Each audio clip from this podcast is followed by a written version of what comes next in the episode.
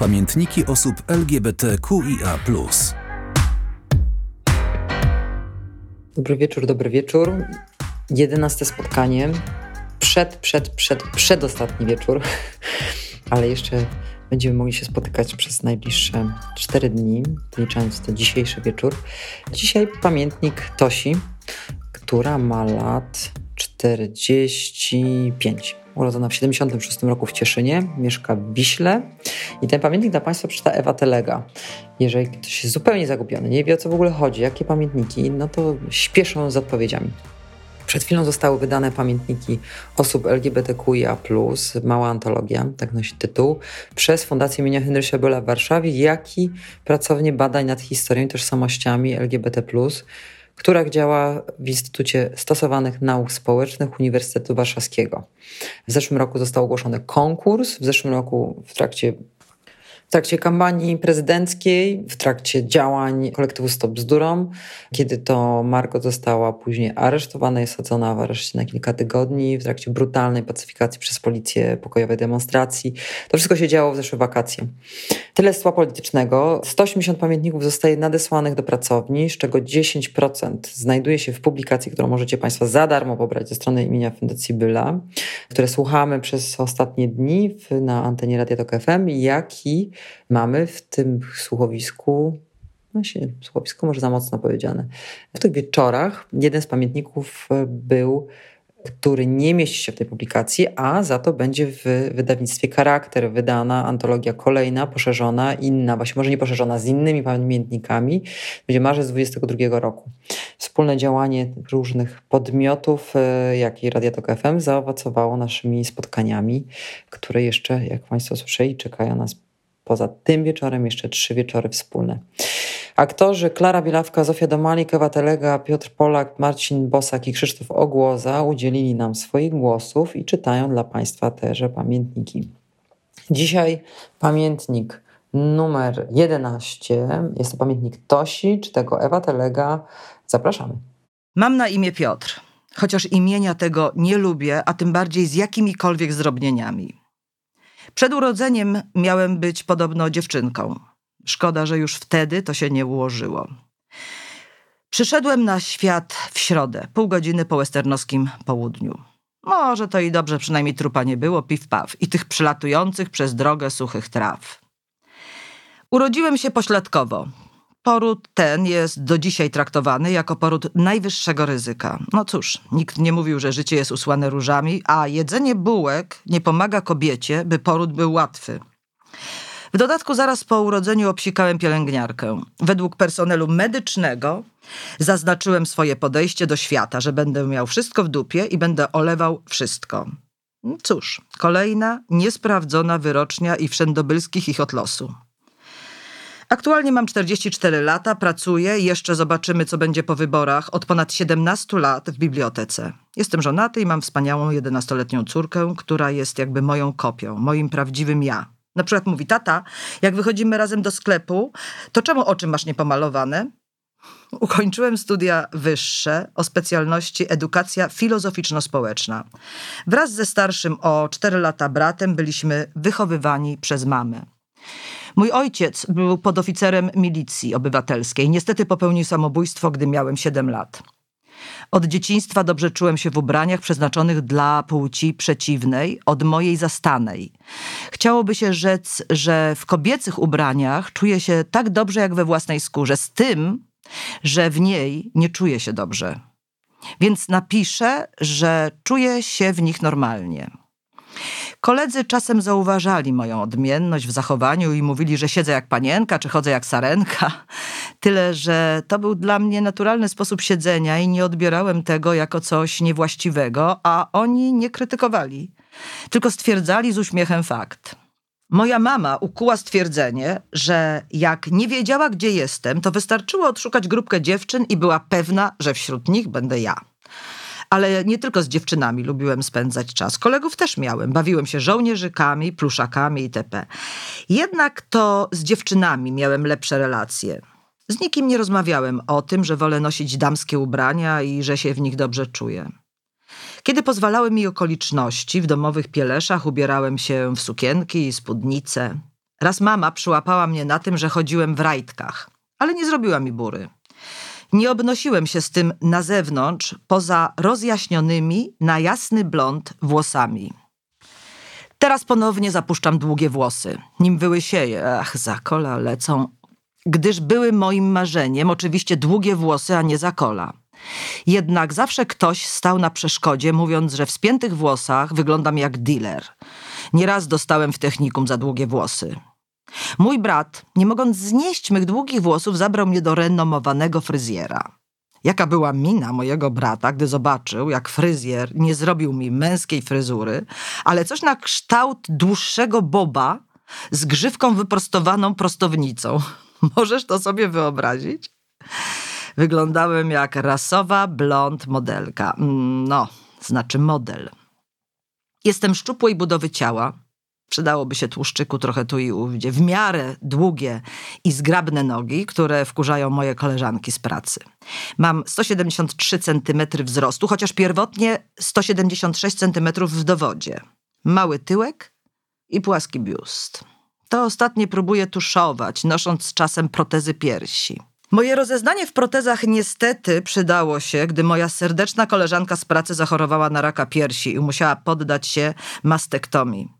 Razem przeglądaliśmy biustonosze i protezy. Kilka lat temu miałem w pracy coming out.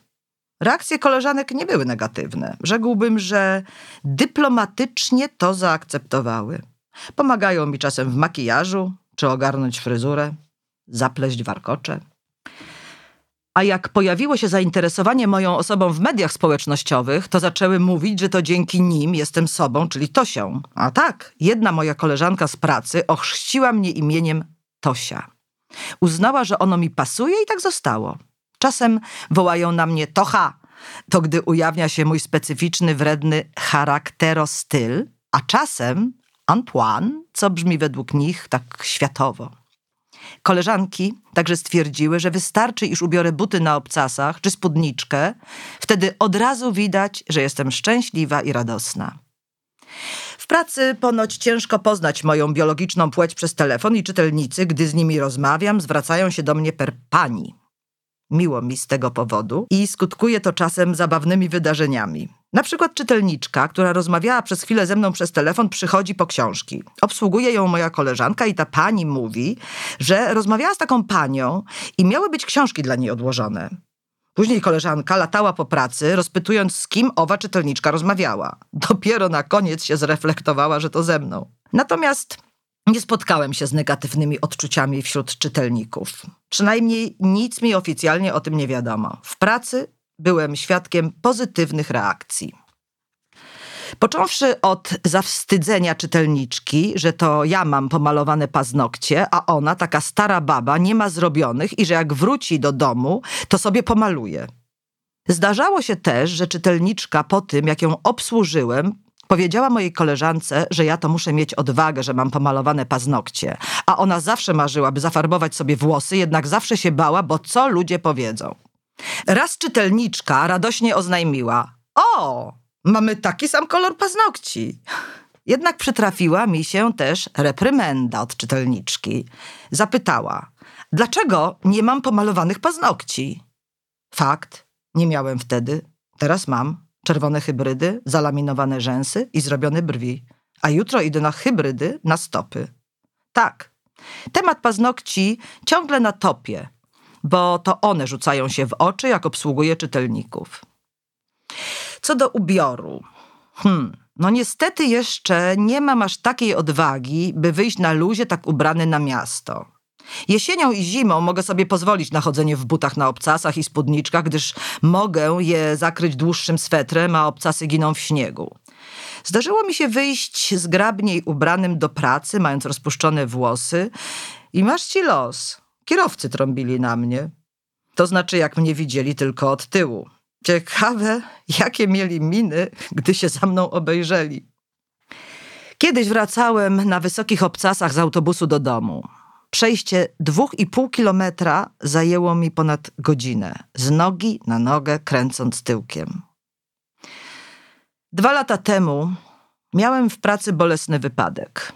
Przytrafił mi się ciężki atak tężyczki. Kwestia braku mikroelementów i małego nawodnienia oraz dużej ilości spożytej Coca-Coli.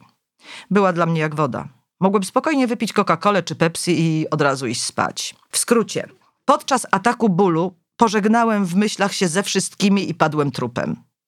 Ocknąłem się, jak wprowadzali mnie do karetki, gdzie miałem drugi zgon po ataku hiperwentylacji. Obudziłem się na sorze. Lekarze nie wiedzieli, co mi było, a atak padaczki wykluczyli. Tomograf głowy wykazał niewielką torbiel podpajęczynkową.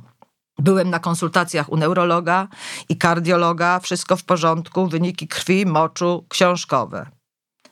Od tego wypadku w pracy nabawiłem się nerwicy lękowej przed ponownym atakiem. Jednak już z dnia na dzień jest coraz lepiej, można powiedzieć nawet, że o niebo lepiej. Powiedziałem mamie o wszystkich moich przemyśleniach i sytuacji w domu.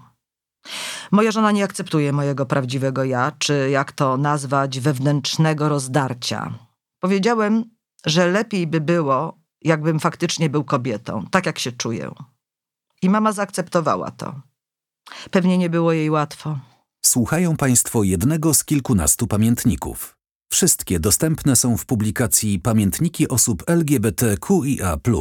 Mała antologia. Do pobrania na stronie Fundacji imienia Heinricha Bölla w Warszawie. Za darmo. Partnerem cyklu jest Radio Tok FM. Po tym wypadku przeraziłem się, co by było, jakby sanitariusze albo w szpitalu zobaczyli, że mam pomalowane paznokcie oraz damską garderobę i nie daj Boże biust. Rozdałem i wyrzuciłem większość mojej garderoby, zostawiając sobie dwie pary butów na obcasach, córce się podobały, i kilka spódniczek. Nawet w pracy uczciliśmy ciastem pożegnanie z Tosią. Jednak po pewnym czasie, i to nie aż tak długim, ponownie ubrałem się jak Tosia. Nie mówię, że to jest silniejsze ode mnie, jednak powiedziałem sobie, że nie mogę tłumić w sobie tego, co czuję. Przecież nie wiadomo, ile jeszcze pożyję. Zawsze robiłem tak, jak inni chcieli, bo tak wypadało. Wreszcie najwyższy czas zacząć być sobą i nie bać się tego pokazać. Przecież nie robię nikomu na złość, ani tym nikogo nie krzywdzę. Zacząłem ponownie malować paznokcie, ale już nie chowam palców przed wzrokiem innych. W pracy, jak mam ochotę, chodzę w obcasach, tunikach, spódniczkach. Mam pomalowane oczy. Lecz jak wspomniałem powyżej, niestety moja żona nie akceptuje mnie takiego, jakim jestem. A przecież chyba to jest ważne, jakim się jest człowiekiem, a nie jak się wygląda. Nie wspiera mnie, bym coś zrobił w kierunku, aby skorygować płeć. Uważa, że ją okłamałem, nie mówiąc jej tego, kim jestem, jaki jestem. Gdyby to było takie proste i miałbym wtedy na tyle odwagi i wsparcie, to bym się nie pakował z nią w żaden związek. A ja chcę być wreszcie sobą. Tylko kim jestem? Naczytałem się już dawno literatury na temat tożsamości płciowej. Robiłem z ciekawości testy, psychotesty, quizy dotyczące płci mózgu. Zresztą wychodzi, że mam dominujące cechy kobiece. Czytałem różne fora internetowe, zastanawiałem się, czy może chodzi tutaj o transwestytyzm fetyszystyczny? Ale nie ubieram się z pobudek seksualnych. Ubieram się, bo w nich czuję się swobodnie. Owszem, podobają mi się kobiety, ale podobno nie należy mieszać pojęcia tożsamości płci z preferencjami seksualnymi. A może faktycznie dać sobie na wstrzymanie i iść w diabły z, no nie wiem jak to nazwać, z przebierankami? A jeśli faktycznie jest nadzieja, że moje odczucia są prawdziwe, nie są wytworem chorego umysłu, to czy jest sens w moim wieku? Żona powiedziała, żebym poszedł porozmawiać z lekarzem, bo widzi, że ja się męczę i ona się męczy. Tylko fajnie by było, jakby mnie akceptowała takim, jakim jestem. A tak, jakby się okazało, że mogę skorygować płeć, to bym musiał się wynieść z domu. A jak tu się rozstać z córką? Mamy bardzo dobry kontakt. Czy może jednak zacisnąć pośladki ale bez wyrzekania się dotychczasowych upodobań i poczekać na rozwód do pełnoletności córki i wynieść się z domu, jak tylko pozwolą mi warunki finansowe? Twardy orzech do zgryzienia. Zatem napisałem do psycholog z transfuzji org, czy z mojego zagmatwanego listu da się wywnioskować, co to jest ze mnie za osoba. Bo na razie, to tak mówiąc kolokwialnie, ni to pies, ni to wydra. Nawet nie wiem, czy mam pisać jako on czy ona. Co by było poprawniej? Oficjalnie on, czyli Piotr, a nieoficjalnie, ale prawdziwie Tosia, czyli ona. I dostałam odpowiedź. O, zauważ, że napisałam teraz jako ona. Po przeczytaniu listu od pani psycholog chodzę prawie cały czas uśmiechnięta, powodując podejrzliwy wzrok u części rodziny. W pracy mówią mi koleżanki, że chodzę jak nakręcona. Warto napisać do psycholog, powiedzieć, co leży nam na sercu. Jak jeszcze tego nie zrobiłeś, zrobiłaś, to na co czekasz? Piotr zwlekał z tym tyle lat. Nie bądź jak Piotr. Nie trać żadnej chwili swojego życia. Chciałbym napisać ci, że ze mną jest wszystko w porządku i jestem normalna. Powiedzmy, że znaczy się normalna w moich odczuciach, bo fakt, że mam ciało niesynchronizowane z moją duszą, to nie jest normalnie normalne. Ale takie coś zdarza się. Po lekturze listu od pani psycholog zakładamy u mnie albo transseksualizm, albo to drugie, co się zwie transwestytyzm o typie podwójnej roli. Aż musiałam sobie wygooglować, co to znaczy transwestytyzm o typie podwójnej roli. Czegoś takiego nie znałam. Wiem, wiem, mogę powiedzieć blondynka ze mnie. Tak, żona powiedziała mi z wyrzutem, że jakiś znajomy zapytał ją, jak tam twoja blondyneczka. Ale wracając do analizy listu. Wikipedia wymienia, posiłkując się książką Stanisława Purzyńskiego pod tytułem Klasyfikacja zaburzeń psychicznych i zaburzeń zachowania w ICD-10, badawcze kryteria diagnostyczne, że jest to zaburzenie zachowania z grupy zaburzeń identyfikacji płciowej, charakteryzujące się przebieraniem się w ubiory płci przeciwnej bez motywacji seksualnej. Czy podchodzą pod tę definicję wszystkie kobiety, które chodzą ubrane od na przykład w spodnie. To ponoć męska część garderoby. Dla przykładu, moje koleżanki wolą chodzić w spodniach i dziwiły się, że ja wolałam w zeszły piątek w spódniczce obsługiwać czytelników. O, albo aktorzy starożytnego teatru. To z nimi coś też jest nie teges? No nie mam na myśli faktu, że już nie żyją. Jakbym miała się w tych dwóch klasyfikacjach odnaleźć, Innych przyjaznych terminów dla laików nie ma? Ludzie uwielbiają wprost klasyfikować. Wtedy czują, że posiedli panowanie nad tym czymś. Coś jak z imieniem demona. Znasz je, to masz nad nim panowanie. No, fakt. Czasem to pomaga. Chociaż w sumie co ja się będę nad tym zastanawiała? O, aż powiało Scarlett O'Harą. Czy wielbłąd, to zwierzę jeszcze wystąpi, zastanawia się, czy ktoś klasyfikuje go do ssaków parzystno-kopytnych? I czy w ogóle się nad tym zastanawia? Wątpię. Jak to miała w zwyczaju mawiać moja córka. Jest po prostu sobą. Zostawię to na czas diagnozy na żywo. Teraz jest inaczej. Teraz jest koronawirus.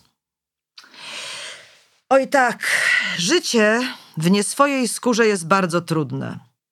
To cierpienie, prawie 24 godziny na dobę. Patrzysz się w lustro i masz siebie dość. Osoba, która tego doświadczyła, albo taka, która posiada wysoką empatię, jest w stanie zrozumieć drugą taką osobę.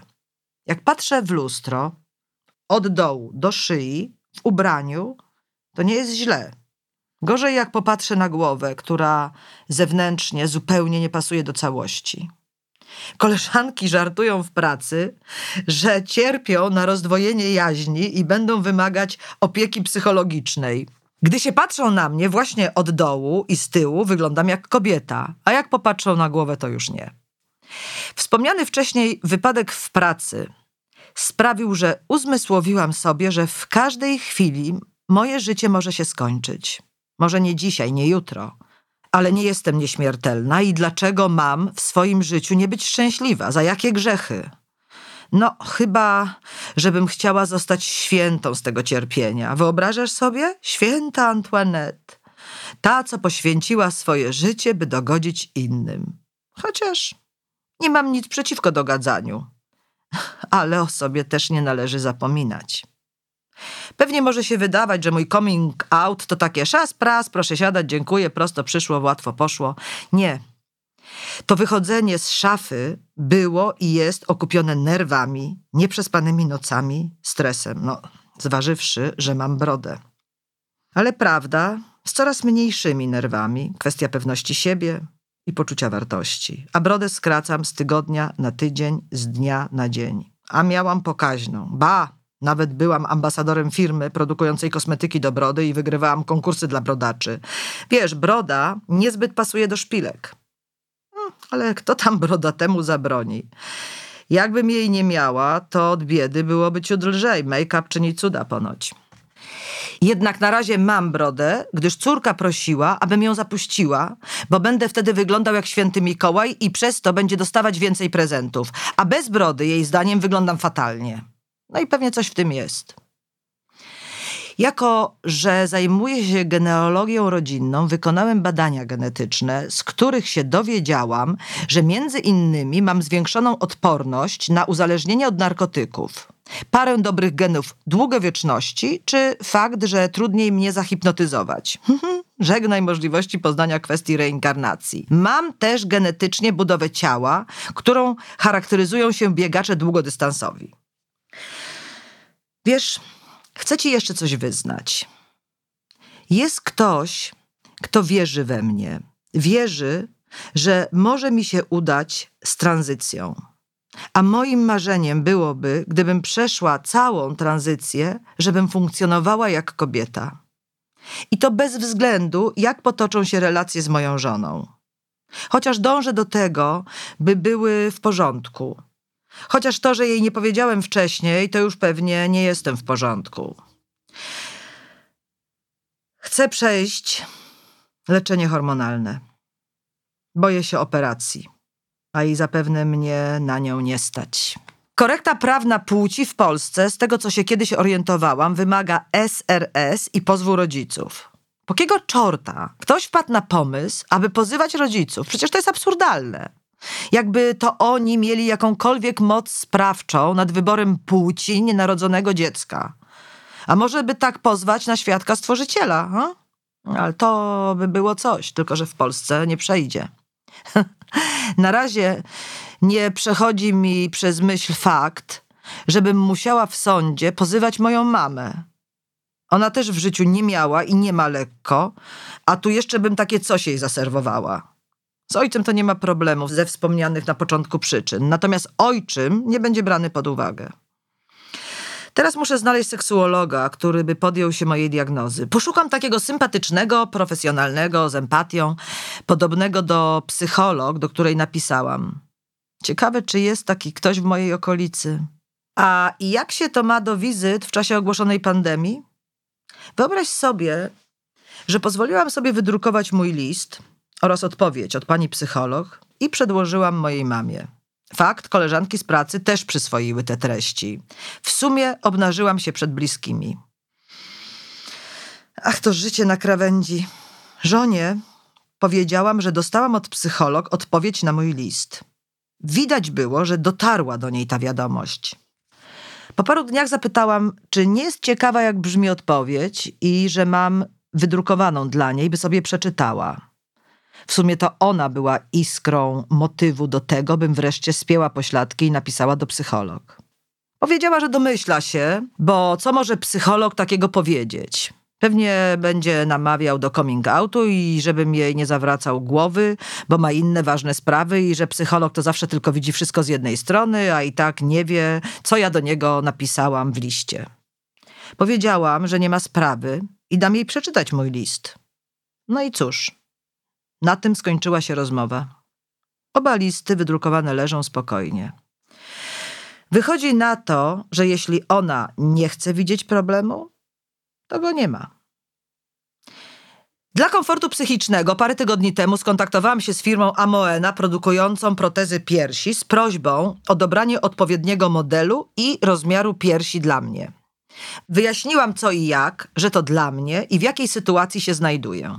Dostałam profesjonalną i miłą odpowiedź, która zaowocowała dalszą korespondencją i złożeniem zamówienia nowych piersi dla Tosi. Będę miała idealny biust w rozmiarze 80C. Ma przyjść w przyszłym tygodniu razem z biustonoszem.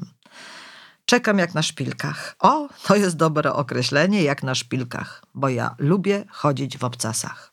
Słuchają Państwo jednego z kilkunastu pamiętników. Wszystkie dostępne są w publikacji Pamiętniki osób LGBTQIA. Mała antologia. Do pobrania na stronie Fundacji imienia Heinricha Bölla w Warszawie. Za darmo. Partnerem cyklu jest Radio Tok FM. Zastanawiam się, jakby miała wyglądać moja ścieżka korekty. Co pierwej musiałabym uczynić i jakie przedsięwziąć kroki. Do kogo pójść? Ewentualnie później się dowiem, jakie badania, jak się przygotować. Chyba, że całe moje życiowe marzenie spali na panewce po wizycie u seksuologa. Chociaż teraz to i tak nie wiadomo, jak się rozwinie sytuacja z koronawirusem. O co mogłabym jeszcze psycholog zapytać? Poleciła mi spotkanie w grupach wsparcia. A co się robi w takich grupach wsparcia? Czy to jest w formie takie coś jak forum internetowe? Żonie by się pewnie przydała taka obecność na grupie wsparcia dla bliskich osób, ale obawiam się, że nie pójdzie na to. Obym się myliła.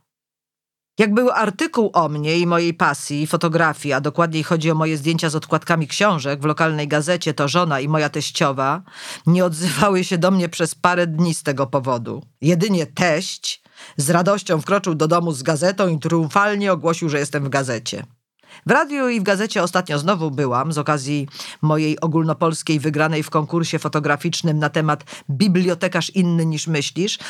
Tyle, że oni nie słuchają radia, a i z tego co widzę, chyba tej gazety też zaprzestali czytać. Zastanawiam się, jak o tych sprawach porozmawiać z córką. Bo to, że ja maluję paznokcie i mówią na mnie Tosia, to nie odbiera tego jak y, coś niepożądanego ale właśnie jakby jej powiedzieć, że się źle czuje w tym ciele i że czuje się jako kobieta? Czy to może być tak dziecinnie proste, że wystarczy tylko wprost powiedzieć prawdę o moich odczuciach? Chociaż każdy pewnie może podważyć moje stwierdzenie, bo jak niby mam wiedzieć, jak się czują kobiety, skoro mam biologicznie ciało mężczyzny? Chyba, że kluczowym stwierdzeniem będzie czuję się, ale wtedy to może by mnie dyplomatycznie wysłali do sanatorium bez klamek. A zaliż kwestia kobiety i mężczyzny nie sprowadza się tylko do ciała, ale i do duszy. Jak sądzisz? A propos, Wracając do ścieżki rozwoju. Sądy w Polsce wymagają coś takiego jak SRS, by uznać człowieka za pełnoprawną kobietę czy mężczyznę. Owszem, przyznaję, przeszkadza mi to coś w dole, pomiędzy nogami, w noszeniu obcisłych sukienek bez konieczności spłaszczania. Ale czy to nie jest bardziej drastyczna ingerencja w organizm, niżeli terapia hormonalna? A co jak pójdzie coś nie tak? Nasłuchałam się tyle nieszczęśliwych kobiet, którym tak fatalnie zszyli ciało po porodzie, że strach i żal. Niedawno podawano, że pewien miliarder poddał się operacji członka, co prawda powiększającej, i zmarł z tego powodu. Jak myślisz, czy to prawda? Że po operacji korygującej narządy płciowe trzeba albo uprawiać często seks, albo spać z taką coś jak rozpórką między nogami. A co by było ze mną, skoro mam pociąg do kobiet? Chyba bardziej by mi się jednak przydało, abym zostawiła członka. Tyle, że z członkiem w sądzie nie uznają prawnie mnie jako kobietę. A pewnie się boją, że kobiety będą miały większego niż oni. Ale czasem i tak mamy większe jaja niż faceci. Dla przykładu, w pracy koleżanki twierdzą, że jak czuje się kobietą, to trzeba iść na całość, łącznie z SRS. Inaczej widzą to tak, że jestem wyzwaniem dla psychoterapeuty i mój przypadek przysporzy psychologowi dużego bólu głowy. Sprawa mojego członka. Hmm, czy jest mi obojętny? Jasne, że wolałbym go nie mieć. Ale się boję, że coś pójdzie nie tak. Boję się bólu i operacji. No jest też kwestia finansowa. Czy można na przykład wyjechać za granicę i tam zostać uznanym prawnie za kobietę bez przechodzenia SRS? Oj, tam z członkiem czy bez i tak czuję się wewnętrznie kobietą, a kwestie prawne, patrz, kwestia wielbłąda. No, mówiłam, że będzie jeszcze wspomniane to kluczowe zwierzę. Popatrz, teraz to zauważyłam. Idealne dla mnie zwierzę. Wielbłąd. To coś jak ja. Wiel błąd natury. No i takie są moje przemyślenia. A pewnie są jeszcze sprawy, o których nie wiem. Jednak jestem dobrej nadziei, a ta podobno umiera ostatnia i jest matką głupich. No ale zawsze matką. 23 czerwca 2020. Tosia. PS. Minęło już trochę czasu od mojego ostatniego wpisu. Mam nadzieję, że u ciebie wszystko w porządku. Jestem mądrzejsza. Wiesz? Korespondowałam z drugą psycholog ze Stowarzyszenia Tęczówka. Nawet się z nią spotkałam osobiście. Przegadałyśmy ponad trzy godziny. Uznała, że jestem jak najbardziej normalna. Powiedziała mi, że wpierw mam iść do seksuologa i to on będzie prowadził moją tranzycję. Na początek czeka mnie wystawienie opinii. Opinia taka trwa czasem i pół roku, chociaż są i tacy specjaliści, którzy ją wystawiają w 15 minut i od razu przepiszą ci hormony. To się nazywa profesjonalizm. Ja jednak chcę, aby opinia była wystawiona na spokojnie, zważywszy na fakt, że nie potrzebuję na gwałt hormonów. Owszem, one bardzo pomogą mi, jednak nie chcę robić nic w pośpiechu, gdyż nie chcę sobie zaszkodzić. Jak mawiają, co nagle, to po diable. Jedyny minus, że dobry seksuolog jest oddalony o wiele kilometrów ode mnie, a ja nie jestem zbyt mobilna. W dodatku dalej jest koronawirus, więc może się okazać, że seksuolog nie przyjmie mnie osobiście, a za pomocą teleporady. Ja tam wolę w cztery oczy się spotkać. Dowiedziałam się, że SRS nie jest wymagane. Nawet jest zakazane przed prawną korektą płci. W dodatku mają wyjść znowelizowane przepisy, w których prawne uznanie płci nie będzie wymagało podjęcia leczenia. Wystarczą gruntowne opinie lekarzy. Nie trzeba nawet usuwać nieszczęsnego członka, a jedynie jądra przez wzgląd na możliwość zaistnienia raka podczas terapii hormonalnej. Sytuacja w Polsce nie jest za różowa od ostatnich wyborów prezydenckich. W zatrważającym tempie obserwuję nagonkę na osoby LGBT. Wytykanie, wyśmiewanie czy ataki cielesne i obracanie kota ogonem staje się codziennością. A wszystko to za przyzwoleniem jaśnie nam aktualnie panujących. Do tego doszły samobójstwa osób prześladowanych, zaszczutych przez prawdziwych, prorodzinnych Polaków. Źle się dzieje w państwie duńskim. Jednak ja dalej chcę być wreszcie sobą i żyć normalnie. Czy będzie to mnie i innym dane? Bo nie ma nic piękniejszego od życia z sobą w harmonii. Wtedy czujesz, że możesz góry przenosić. Aha, dalej pracuję w bibliotece. To już 18 lat. Czytała Ewa Telega. Wysłuchaliśmy pamiętnika Tosi, która ma lat 45, mieszkała w Cieszynie, mieszka obecnie w Wiśle, a czytała go Ewa Telega. Jeżeli Państwo macie ochotę na poczytanie sobie tych pamiętników. Zapraszamy na stronę Fundacji imienia Henrysia Byla. Jeżeli macie Państwo ochotę jeszcze raz posłuchać, poprzednie pamiętniki, które Was ominęły, albo te, które nas czekają jeszcze przez najbliższe trzy wieczory, Zapraszamy na www.tokfm.pl łamane pamiętniki. W marcu kolejne publikacje w wydawnictwie Charakter do kupienia, już nie za darmo. A przed nami 12 wieczór, jutro, czwartek w nocy na piątkowy poranek. Y, będziemy mogli wysłuchać pamiętnika Anny Nadar pod tytułem Na przekór. Anna Nadar inaczej ma mm, swoje takie przezwisko Bułka. I to był najdłuższy tekst autobiografii nadesłanych y, w konkursie. Miał ponad 70 stron i ten właśnie pamiętnik będzie można sobie przeczytać, jeżeli Państwo macie ochotę na całość, a jutro będą fragmenty czytane przez Zofię Domalik. A tymczasem ja się z Państwem żegnam. Dobranoc Państwu, dobrej nocy, przyjemnych snów, y, a może i zabawnych snów. Dobranoc.